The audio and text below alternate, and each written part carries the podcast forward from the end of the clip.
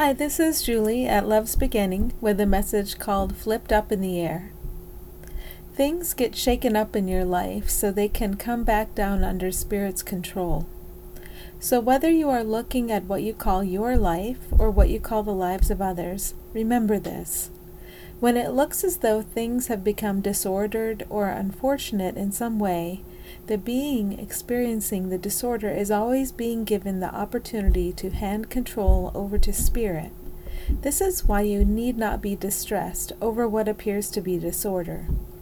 You can be open, you can be compassionate, you can be helpful, but you need not be distressed.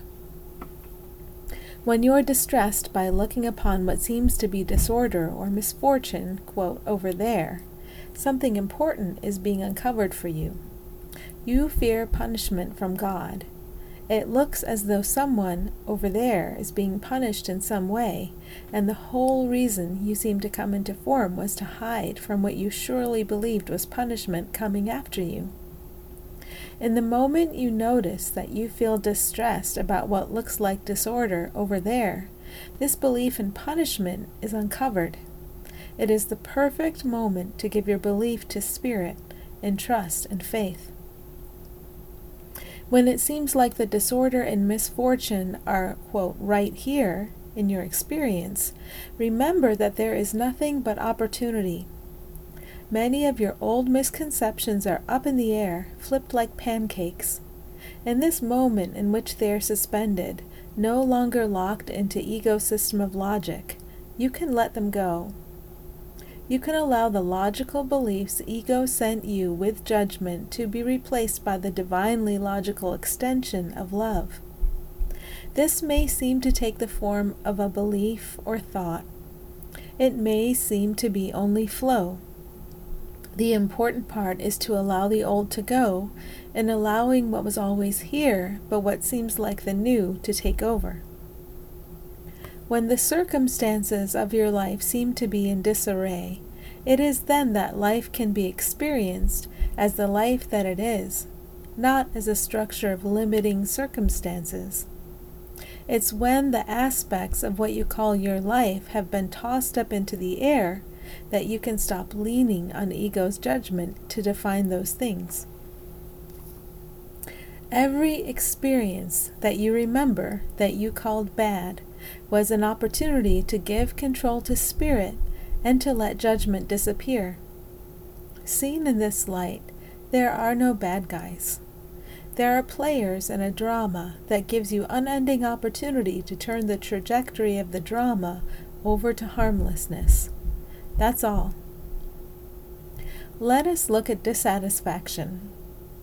Dissatisfaction is always related to attempts to control, wishes to control. When life circumstances are tossed into the air, you may feel great dissatisfaction that aspects of what you called your life dared to step out of line. Dissatisfaction is always an invitation to allow spirit to control all perception. You cannot feel dissatisfaction when spirit is in charge of perception. You must feel dissatisfaction when ego is in charge of perception. For example, dissatisfaction with weight is always an invitation to allow spirit to control all perception of weight. If you allow ego to control the perception of weight, you may feel satisfaction because you have achieved a weight that ego has called acceptable. But satisfaction always has to bring its partner of dissatisfaction. It may feel very difficult for you to look through the illusion of another body's weight because of the judgments you have built up about weight, the judgments that you believe keep you looking acceptable and enjoying an acceptable level of health.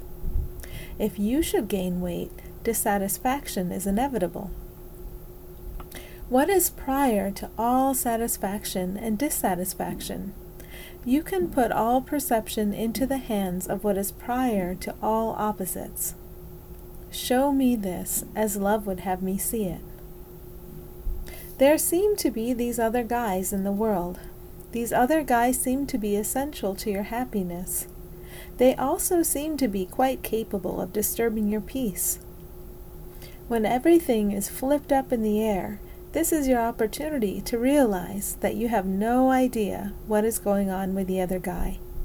All of the statements ego gives you about what is going on with the other guy are just judgments from ego, and ego always lies.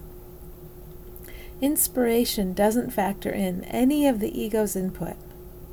In order to allow inspiration to run everything, you must recognize ego's input as nothingness it is and ask instead, what would you have me do? What would you have me say?